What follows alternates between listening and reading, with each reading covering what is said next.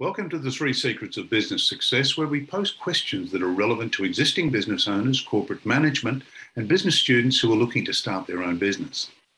Today and in the next installment, we're going to continue discussing the true purpose of a business. Now, if you ask 100 business people this question, what is the true purpose of a business?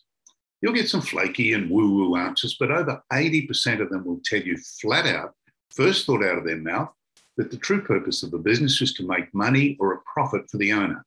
And guess what? They are totally 100% wrong. Yep, that's exactly what I said. But how can that be? Isn't a business there to make profit? Isn't that what business is all about? Well, no. Now, there's some confusion here, and we'll clear that up soon.